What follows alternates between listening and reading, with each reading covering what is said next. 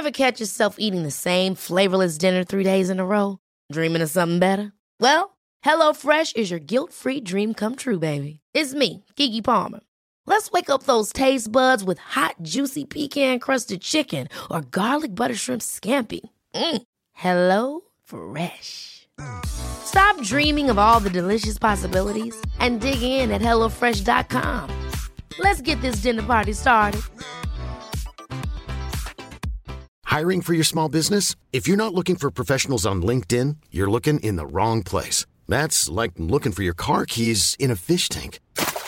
LinkedIn helps you hire professionals you can't find anywhere else, even those who aren't actively searching for a new job but might be open to the perfect role. In a given month, over 70% of LinkedIn users don't even visit other leading job sites. So start looking in the right place. With LinkedIn, you can hire professionals like a professional. Post your free job on linkedin.com slash people today. Hey, it's Ryan Reynolds, and I'm here with Keith, co-star of my upcoming film, If, only in theaters May 17th. Do you want to tell people the big news? All right, I'll do it. Sign up now and you'll get unlimited for $15 a month in six months of Paramount Plus Essential Plan on us. Mintmobile.com slash switch. Upfront payment of $45 equivalent to $15 per month. Unlimited over 40 gigabytes per month. Face lower speeds. Videos at 480p. Active Mint customers by 531.24 get six months of Paramount Plus Essential Plan. Auto renews after six months. Offer ends May 31st, 2024. Separate Paramount Plus registration required. Terms and conditions apply if rated PG.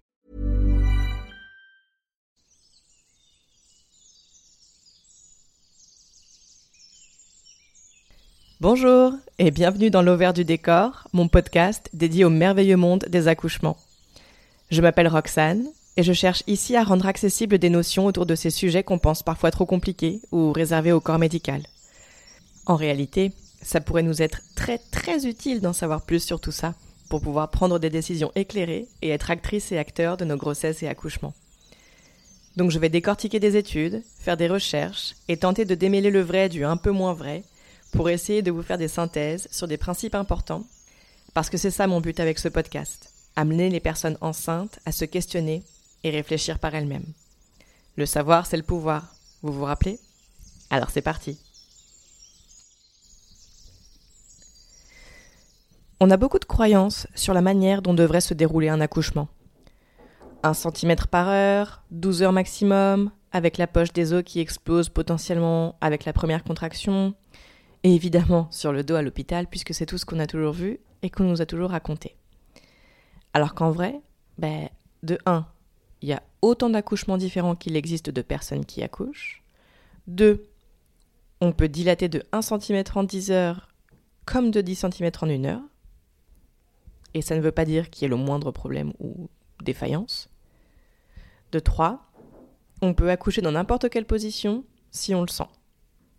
Enfin, peut-être pas en équilibre sur la tête, mais bon, après, moi je dis ça, j'ai pas essayé. Et 4. L'hôpital n'est pas le seul lieu où donner naissance, mais on y reviendra dans un prochain épisode.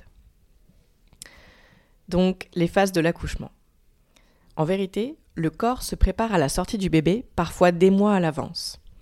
Certaines personnes ressentent ce qu'on appelle des Braxton Hicks, ou contractions de Braxton, c'est-à-dire des contractions de l'utérus qui ne sont pas douloureuses. Ça peut faire un peu bizarre. On sent l'utérus tout dur, qui peut même prendre une forme inhabituelle. Genre moi, il prenait la forme d'une grosse cacahuète à éléphant. C'était pas piqué des hannetons. Je vous montrerai une photo si vous voulez sur Instagram. Ça dure quelques secondes, et puis ça passe. On peut avoir plusieurs épisodes dans la journée, ou pas, ça dépend vraiment des personnes. Et c'est pas parce qu'on a des contractions de pré-travail comme ça que ça veut dire qu'on va avoir un accouchement hyper rapide. Et inversement, si on n'en a pas, on peut quand même vivre un accouchement type lettre à la poste. Ces contractions sont comme une sorte d'entraînement pour l'utérus, pour savoir bien faire le jour J. Ensuite, certaines personnes peuvent passer par une phase appelée par le corps médical du faux travail. Alors moi je n'aime pas du tout cette appellation parce que je trouve que ça fait c'est hyper décourageant et surtout c'est faux. Comment le corps pourrait-il travailler pour de faux? Le corps il sait pas faire ça, soit il fait, soit il fait pas. On pourrait plutôt dire par exemple, phase de travail anarchique, ou on peut trouver un autre nom, hein, mais bref. Donc, le faux travail, comme appelé par le corps médical, désigne une période plus ou moins longue de contraction sans véritable rythme. Elles sont irrégulières, relativement courtes et elles peuvent être douloureuses. Ensuite, il y a le travail dit actif, qui désigne la période où les contractions sont régulières et augmentent en intensité et en douleur. Le corps médical va parler de dilatation du col. Le travail actif sert à ça. Il va raccourcir et dilater le col jusqu'à 8 cm en général. Mon avis à moi, c'est qu'on s'en fiche un peu des chiffres ou de savoir de combien on est dilaté. À part influencer notre état d'esprit et potentiellement générer du découragement si le col n'est pas suffisamment dilaté par rapport à nos attentes, c'est franchement pas bien utile. D'autant que le col, comme on le disait au début, il peut passer de 3 à 10 cm en 20 minutes, tout comme en 5 heures en fait. Donc savoir à un instant T à combien il colle, franchement ça veut rien dire. On parle ensuite de la phase de transition. Ça, c'est la fin de la dilatation jusqu'à 10 cm. Certaines personnes qui accouchent ressentiront une augmentation de l'intensité des contractions qui vont devenir plus rapides et potentiellement plus douloureuses, mais cette phase est très courte. C'est généralement là que les personnes sans péridurale se disent Ah putain, j'en peux plus, je vais mourir, laissez-moi, piquez-moi, faites quelque chose. Mais en vrai, tout le boulot vient d'être fait et on arrive à la finish line avec la banderole winner à portée de main.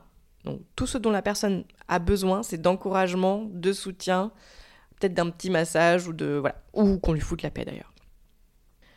Mais en tout cas, si la personne a envie d'accoucher de manière physiologique, c'est pas là qu'on lui dit "Oh bah oui, dis donc tu souffres, oulala, tiens la péridurale." Bon, parenthèse refermée.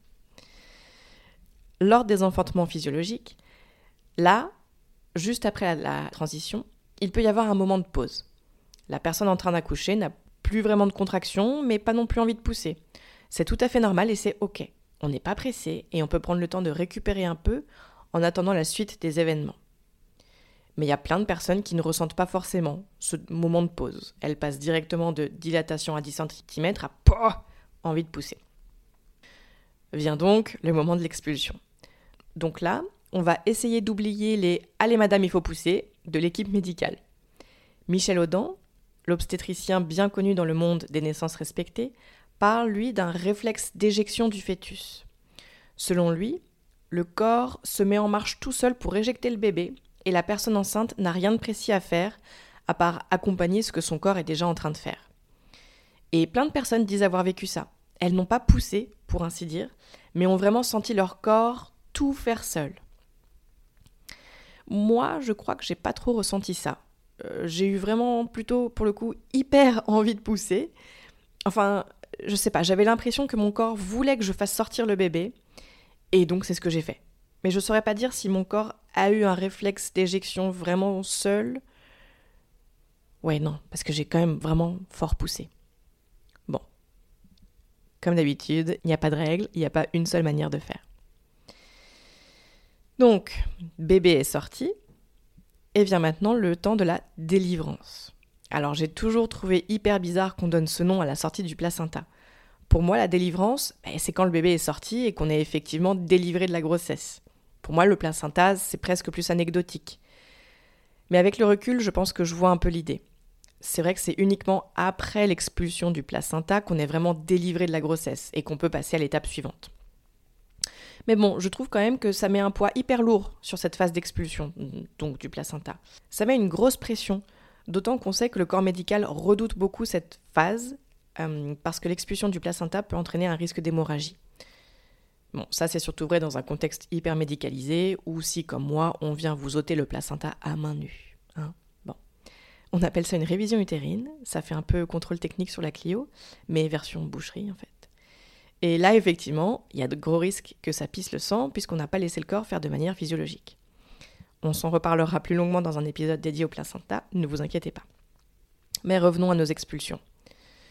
Une fois le bébé sorti, le corps médical s'attend généralement à ce que le placenta sorte maximum dans l'heure suivant la naissance. Si le placenta tarde, les protocoles prévoient une injection d'ocytocine de synthèse pour forcer l'utérus à se contracter dans la physiologie, et parce que le corps humain n'est pas une machine à modèle unique, et que toutes les personnes fonctionnent différemment, le placenta peut mettre bien plus longtemps à sortir sans que cela soit problématique. Mais encore une fois, on y reviendra. Donc, la délivrance. Voilà, bébé est sorti, le placenta aussi. Dans certains cas, maintenant il faut recoudre le périnée, on peut aussi faire la tétée d'accueil si on souhaite allaiter. On essaie d'attendre le plus longtemps possible avant de couper le cordon ombilical, en tout cas qu'il se soit bien vidé et que tout le sang qui était encore en transition soit bien retourné vers le bébé. Et voilà, vous l'avez fait. Alors bon, un mot quand même sur cette histoire de phase de l'accouchement. Certains enfantements se passent effectivement comme ça, avec des périodes bien définies et identifiables, mais parfois rien ne se passe comme on s'y attend. C'est mon expérience en tout cas. Pour mon premier accouchement, j'ai eu l'impression de vivre plus ou moins ces phases différentes, avec un pic de douleur insoutenable et une accalmie à la fin, avant la sortie du bébé. Mais quand même, j'ai passé environ 4 heures à stagner entre 5 et 6 cm de dilatation, et je suis passée à 9,5 en 30 minutes. Donc comme quoi, le col se dilate bien comme il veut. Pour mon deuxième accouchement, il n'y avait pas vraiment de rythme. Enfin, je sais pas parce que je n'ai pas essayé de minuter mes contractions, mais j'ai pas ressenti qu'elles augmentaient en intensité, par exemple, ni en longueur ou en rythme. Pour moi, elles étaient plutôt anarchiques, tout du long, assez courtes et pas vraiment douloureuses. Et ça vraiment jusqu'au bout, ce qui me faisait penser que j'étais encore loin du compte. Et puis, j'ai sorti mon placenta comme ça. Il a pris tout son temps, trois heures pour être euh, transparente, mais on était bien, je me sentais bien, euh, il n'y avait pas de sang qui coulait, il n'y avait pas d'hémorragie, enfin voilà. Donc, les différentes phases de l'accouchement, c'est intéressant à connaître pour savoir, pour avoir des bases. Mais maintenant, bon bah voilà, vous pouvez tout oublier. Potentiellement, rien ne se passera comme ça et tout ira bien. C'est un peu ça le problème du système médical. C'est cette volonté de tout standardiser, du suivi de grossesse à ce qu'on attend d'un accouchement, pour que ce soit ensuite plus facile à gérer par les équipes qui sont complètement pressurisées et à qui on coupe les robinets financiers et humains. sauf qu'un corps qui accouche, bah ça se passe généralement pas comme dans les livres. Mais quand ça sort un tout petit peu des habitudes, le système rapplique avec sa horde d'outils, genre hormones de synthèse et autres joyeusetés, ce qui peut mener à des conséquences franchement pas cool. Mais ça, on s'en reparlera aussi. Oh là là, que de teasing dans cet épisode, ça donne hâte. Allez, à la semaine prochaine. Vous venez d'écouter L'Auvert du décor. Si vous avez aimé cet épisode, la meilleure manière de le dire est de poster un avis 5 étoiles sur votre plateforme d'écoute. Ça m'aiderait énormément. Pensez aussi à le partager si vous pensez qu'il pourrait aider des personnes autour de vous. Enfin, n'hésitez pas à vous abonner à ce podcast pour être notifié des prochains épisodes et accessoirement soutenir mon travail. Ça fait toujours plaisir. On se retrouve la semaine prochaine et d'ici là, prenez soin de vous.